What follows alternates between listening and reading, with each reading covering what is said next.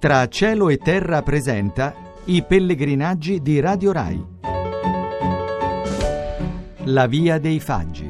a piedi nella Bucovina dei monasteri.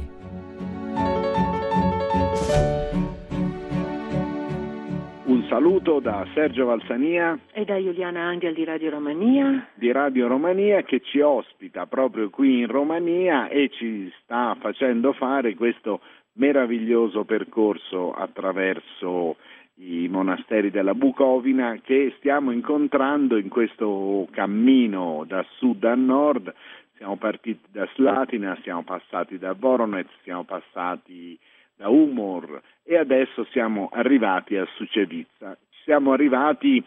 attraverso una, una, strada nel bosco, proprio come quelle delle fiabe. Sono stati una dozzina di chilometri in questo bosco, quasi tutto di faggi, ma anche dove ci sono molti abeti, praticamente con pochissimo sottobosco, quindi il sentiero era molto tranquillo, molto aperto, si camminava bene, certo c'erano dei momenti nei quali il sentiero era molto ripido, sia a salire che a scendere e questo non, non aiuta le gambe del pellegrino che invece preferisce la pianura, però questa era la strada e noi l'abbiamo fatta e devo dire ne è valsa la pena perché l'arrivo al monastero di Sucevica è molto suggestivo nel, per usare proprio un termine riduttivo. Il monastero di Sucevica è una delle meraviglie dei monasteri della Bucovina e, e di questi monasteri che sono riconosciuti appunto nel patrimonio dell'UNESCO per la loro importanza, per la loro bellezza. E, è un monastero che ha delle caratteristiche abbastanza particolari rispetto agli altri, perché è l'ultimo dei grandi, dei, dei grandi monasteri che sono stati costruiti. Ricordo che poi la parte così artisticamente più rilevante è quella sempre della chiesa. Attorno alla chiesa è costruito il monastero e dove non si costruisce il monastero c'è un ben alto muraglione di protezione con tutte le feritoie, per cui arrivando da lontano quello che si vede è una fortezza più che un monastero, a mh, render conto del fatto che da queste parti probabilmente c'era bisogno di mura alte per proteggersi e non bastava solo così la presenza della Chiesa a garantire l'immunità da qualche saccheggio o da qualche ruberia tipi diversi e quindi dentro questo quadrilatero fortificato murario del monastero c'è la chiesa, il, quello che in greco si chiama il cattolico, qui non so come si chiami, che in mezzo a questo grande spiazzo, a questo grande recinto murario, quando si, si passa la porta appunto dalla quale si accede a, al monastero, alla parte intera del monastero, ti accoglie in maniera sorprendente. Sì, anche perché tu non appena entri ti arriva davanti proprio, si alza davanti ai tuoi occhi il monastero, che questo è forse il più impressionante tra tutti quanti che abbiamo visto finora, anche per questa eh, cinta, per questa cinta muraria che peraltro vedremo anche domani al monastero di Dragomirna. È un bel monastero questo fondato alla fine del 500 dal casato dei Movile, da due principi e da un metropolita. Ed è anche um, un'altra chiesa, questa è la più giovane, questa chiesa di Sucevica la più giovane, come dicevi anche tu, tra tutte le chiese affrescate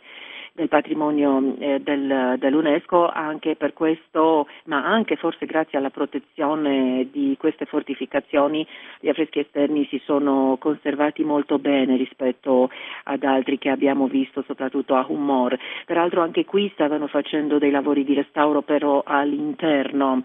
Comunque è um, proprio un altro esempio di architettura moldava, di stile moldavo che abbina così eh, felicemente in maniera armoniosa alcuni elementi di arte bizantina ma anche di un, un po' di arte gotica, direi, eh, questo monastero e si sono anche conservati nella forma originale, ci diceva oggi la monaca che ci ha fatto un po' da guida mm, al, al monastero. Tra l'altro ehm, diciamo che l'affresco centrale mm, di questo monastero, quello all'esterno, è quello della scala delle virtù è proprio bellissimo. Finora eravamo abituati a vedere il tema del giudizio universale e qua invece abbiamo visto questa scala delle virtù con tutti i gradini che insomma gli esseri umani devono... I 30 gradini I 30 che gradini. bisogna salire, la scala di Giacobbe, i 30 gradini che bisogna salire, salire. per raggiungere il paradiso. Eh. Ma direi che oltre a questa questione del, dei, della virtù, dei gradini da salire per raggiungere il paradiso, questo grandissimo affresco che sarà 20 metri per 10, ecco, forse anche di più,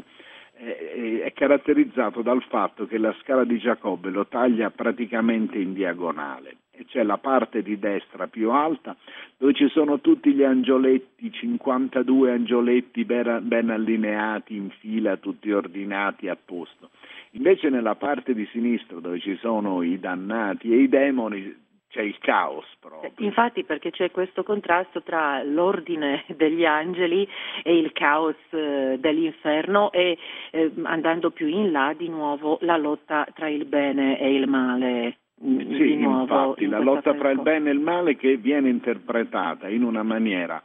estremamente violenta o comunque molto vivace perché eh, ci sono i diavoli che tentano di fare cadere dalla scala di Giacobbe, da questa scala che porta gli uomini verso il paradiso, tentano di fare cadere gli uomini.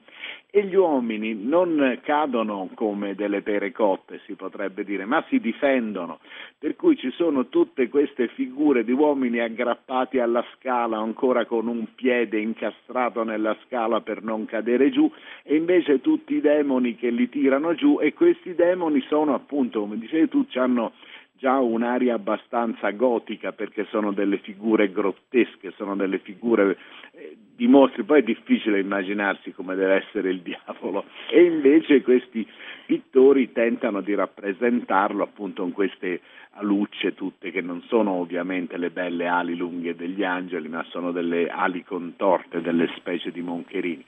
Però sugli affreschi del monastero bisogna dire senz'altro del loro famoso verde, perché se a Voronezh abbiamo incontrato il famoso blu, qui c'è il famoso verde che è il colore che caratterizza il, gli affreschi del monastero. E poi io vorrei raccontare anche di un altro affresco che c'è all'interno del monastero, non all'esterno, e che è l'affresco della creazione perché c'è un'interpretazione teologica estremamente particolare, perché in tutti i momenti della creazione, nelle giornate della creazione, la figura centrale è sempre il Cristo, non è Dio che crea, ma è Cristo che è lo strumento della creazione, proprio il massimo dell'interpretazione giovannea. In principio era il Verbo e per mezzo di lui sono state create tutte le cose. Qui è raffigurato con una determinazione teologica assoluta, l'ho trovato di una di una forza espressiva di un desiderio di comunicare quella che appare la verità teologica interessantissimo e molto coinvolgente. Infatti poi molto interessante mi, è, mi sono sembrati anche gli affreschi, i 366 affreschi che abbiamo visto mh, ognuno per ogni giorno dell'anno ognuno dedicato alla scena un, della vita di un santo. Noi abbiamo visto tra l'altro eh, quella dedicata alla dormizione della Vergine, poi tante altre a tutti i santi e poi anche quell'icona miracolosa della Madonna eh, portata da Costantinopoli, quindi ormai pure quella vecchia da eh, tantissimi anni, da centinaia di, di anni fa. E per tornare mh, mm, poi all'esterno, eh, volevo accennare anche all'albero della vita. Sì, diciamo che dall'altra parte, la parte opposta della scala di Giacobbe, c'è l'albero della vita e diciamo che tutte queste cose noi le possiamo vedere perché Giovanna Savignano ha organizzato una parte di tutto questo sufficiente a portarci fin qua e perché Simonetta Marcolongo ci sostiene da Roma, nonché perché Dragos Iancu ci garantisce il supporto tecnico qui in Romania.